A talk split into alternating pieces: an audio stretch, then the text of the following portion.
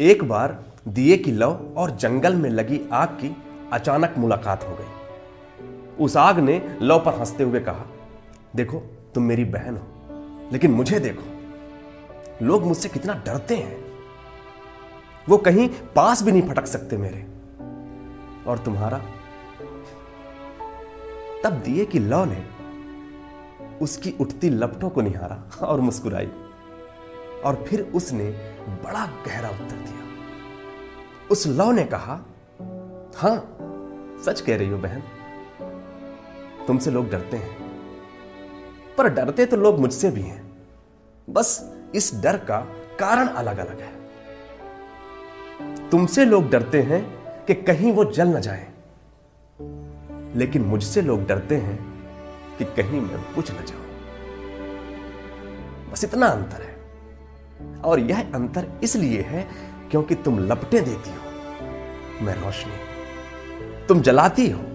मैं जगमगाती हूँ। तुम रास्ते मिटाती हो। लेकिन मैं रास्ता दिखाती हूँ। बस इतना अंतर है। भाव समझ गए होंगे आप। आग दोनों ही थी, पर इतने अंतर के साथ। जब हम अपनी क्षमता में अहंकार नहीं, नियंत्रण रखते हैं तो दिया बनते दिए से यह संदेश हम और आप आज लेकर ही निकले कि अपनी क्षमता का सार्थक उपयोग करें। विनम्रता भरे, सहजता भरे, अंधेरा नहीं, प्रकाश फैलाए। यह कीर्ति बढ़ाता है, शांति बढ़ाता है। तो यह था दीपक का पहला संदेश। दूसरा संदेश कल इसी समय पर यहीं पर। हार्दिक शुभकामनाएँ। नमस्कार।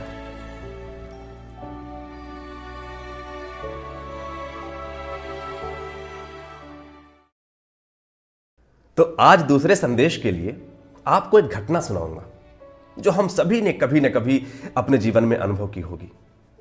खासकर बचपन में। बचपन में एक बार रात में मेरी नींद खुल गई। बिजली चली गई थी, चारों ओर अंधेरा था।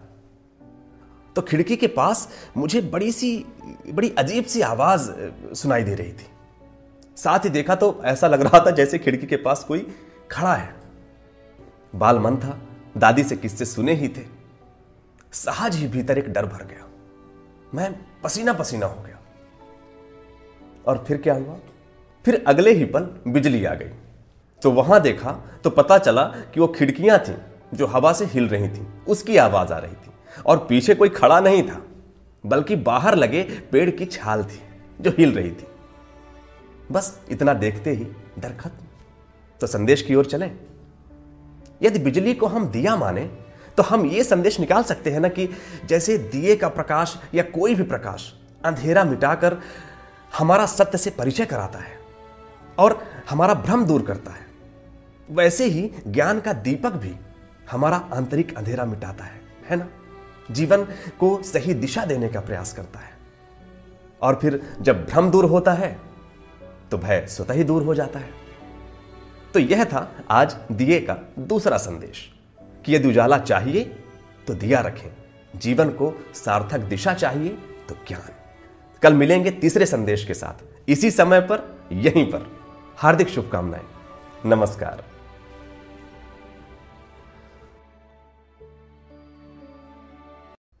तो आज तीसरे संदेश की ओर चलें। चलिए चलते हैं। और आज तीसरे संदेश के लिए भी एक कहानी के साथ आपको लेकर चलूँगा। एक बड़ी सुंदर सी कहानी, जो आपको संदेश बेहतर तरीके से समझाएगी। कहानी कुछ ऐसी है कि एक दिन तूफ़ान से दिए का इतना सम्मान देखा ना गया।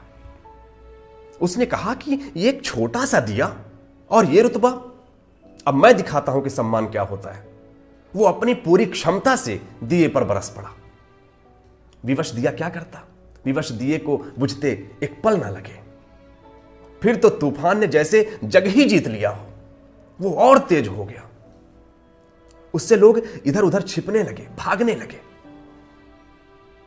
और थोड़ी देर में जब तूफ़ान को लगा कि अब तो लोग मेरा लोहा मान गए होंगे, ये पहचान ही गए होंगे कि सही मायने में ताकतवर कौन है। तो अब ये इस दिए का नहीं, बल्कि मेरा सम्मान करेंगे। लेकिन वो हैरान रह गया। उसने देखा कि लोग उसको कोस रहे हैं और दिए को ढूंढ रहे हैं।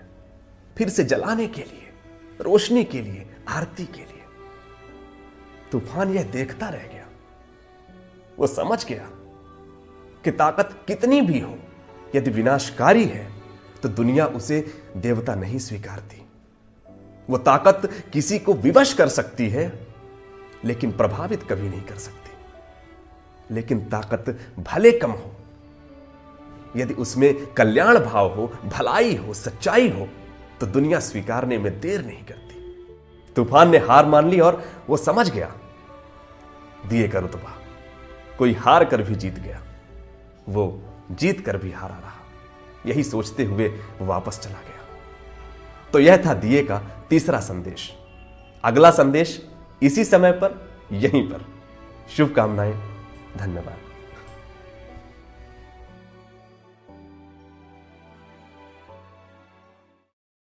तो स्वागत है दिए के इस संदेश के लिए।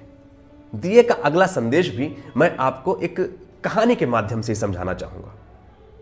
और कहानी कुछ ऐसी है कि कई दियों ने जब बड़ी मशालों के आगे स्वयं को अनुपयोगी समझा तो उन सबने खुद को बुझा लिया कि मशालों के आगे उनका क्या काम। लेकिन वहीं उनमें बस एक दिया था, एक दिया था, छोटा सा, जो कोने में जलता रहा। यह देख दियो ने कहा कि इस इस, इन मशालों के आगे तुम कहाँ हो? चलो बुझ जाओ, कोई अर्थ नहीं है जलने का। तब उस छोटे दिए ने ना में सिर हिलाया और जो उसने कहा वो सीखने लायक था। उस छोटे दिए ने कहा, हमारा अस्तित्व तो जब तक तेल बाती है, तब तक जलने में ही है ना मित्र। जगमगाना ही मेरा काम है। मेरी कीमत तो बस तभी तक है ना। सारे दिए उस पर हंसने लगे और तभी अचानक कहानी बदल गई।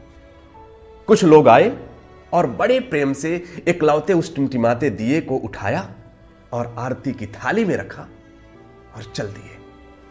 और साथ ही उन बुझे दियों को दीवार से बाहर फेंक दिया। कुछ संदेश हमने समझा? इससे यह संदेश तो निकाल सकते हैं ना कि हमें कभी अपना कर्तव्य नहीं भूलना चाहिए। उसका फल हमें देर से सही, लेकिन मिलता ज़रूर है। और ना भी मिला पर जो इसे निभाने में जो शांति मिलती है, क्या वो कम है? देखिए ना, उस छोटे दिए ने जगमगाना नहीं छोड़ा और बस इतना करके, कितना गहरा उदाहरण हम सबके लिए छोड़ गया।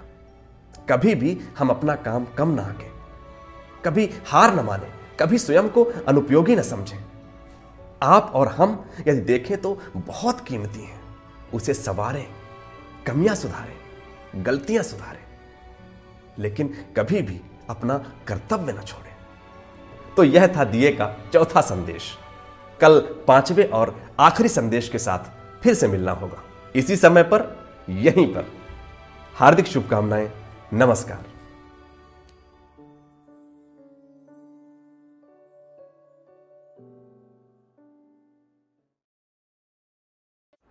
नमस्कार। आज दीपावली है। दीपावली की आप सभी को हार्दिक शुभकामनाएँ। आज राम का स्वागत उत्सव है। तो आज दिए के पाँचवें संदेश में कल्पना की हुई है और आप सबके सामने संदेश रखने का प्रयास है। तो वो कहानी के साथ मैं इस संदेश को आपके सामने रखना चाहूँगा। कहानी कुछ इस तरीके से है कि राम वापसी की सूचना मिलते ही पूरा नगर सजाया जा रहा था। दियों से पूरा नगर जगमग था। पुष्पों से भरी थालियाँ रखी जा रही थी। राम की प्रतीक्षा में हज़ारों दीपों की कतार लगी हुई थी। और इन्हीं हज़ारों दीपों की कतार में एक छोटा दीप, खुद को जो कहीं गुम पाकर अपने बगल में खड़े बड़े दीप से पूछा, ये ये कौन आ रहे हैं? क्यों इतनी प्रतीक्षा कर रहे हैं सभी? लोग क्यों इतने उत्साहित हैं उनके आने में? और और हम क्यों खड़े हैं? और तब बड़ा दीपक उस छोटे से दिए की भोली जिज्ञासा सुनकर उसे, उसी सुंदर ढंग में उत्तर देने का सोचा। थोड़ा विचार किया और फिर विचार करके उसने कहा, तुम्हारे भाई आ रहे हैं। छोटे दिए ने कहा, भाई? बड़े ने कहा, हाँ, क्योंकि जो आ रहे हैं वो तुम्हारे जैसे ही तो हैं। हमारे जैसे? कैसे हमारे जैसे? वहीं पास मुरझाता हुआ फूल भी उसके उत्तर को सुनने के लिए कान लगा लिया। और अब उस बड़े दीपक ने आगे बोलना शुरू किया। उसने कहा, देखो, जो आ रहे हैं, उन्होंने कभी भी अपना कर्तव्य नहीं छोड़ा। और उनकी तरह हम भी तो है ना? हम भी तो अपना कर्तव्य नहीं छोड़ते। इसलिए भाई हुए ना? छोटे दीपक ने। हम्म और देखो, वो राजकुमार थे। सब वैभव से संपन्न। सारा वैभव उनके पास था। और फिर एक दिन उनको वनवास हो गया। पर वो वहाँ भी इसी तरह प्रसन्न रहे। हम भी तो ऐसे ही है ना? जहाँ भी जलते हैं, एक जैसा जगमगाते हैं। उसी तरह, चाहे घर के आँगन में हो या वन की किसी कुटिया में। तो भाई हुए ना? हम्म। फिर बड़ा दीपक इतना कहकर चुप हो गया। छोटे दीपक ने कहा कि, और बताइए ना। और? और, बड़ा दीपक सोचने लगा। और फिर उसने कहा, इनके पूर्वज युगों तक नीति कर्तव्य की प्रेरणा का प्रकाश फैलाते रहे हैं। हरिश्चंद्र जैसे व्यक्तियों का घर रहा है ये, और हम भी तो ऐसे ही हैं ना। जहाँ रहते हैं, प्रकाश फैलाते हैं, अंधेरा मिटाते हैं। तो भाई हुए ना तो वो सूर्यवंशी हैं तो हम भी सूर्यवंशी हुए कि नहीं? समझे? बड़े दीपक ने छोटे दीपक से पूछा। छोटे दीपक ने कहा हम्म समझ गया। इतना सुनकर तो उस बाल दीपक के रंग ही बदल गए। वो छोटा दिया दुगने उत्साह से तनकर खड़ा हो गया। वो जगमगा उठा और राम जी की राह देखने लगा। और उधर जो फूल सुन रहा था उस मुरझाए फूल को भी उत्तर मिल गया था और वो भी पूरे दमखम से महक उठा। तो यह था दिए का पांचवा और आखिरी संदेश। लेकिन इन संदेशों की कतार खत्म नहीं हो जाती।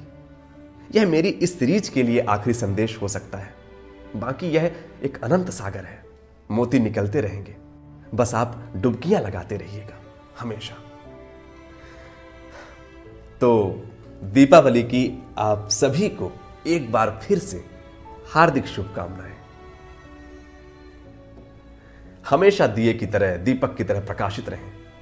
राम जी आपके घर विराजे इन्हीं शुभकामनाओं के साथ आपसे विदा लेता हूँ। बहुत अच्छा साथ मिला इन पाँच दिनों में। हमेशा खुश रहें, प्रसन्न रहें और एक बार फिर से दीपावली की आप सभी को हार्दिक शुभकामनाएँ। नमस्कार।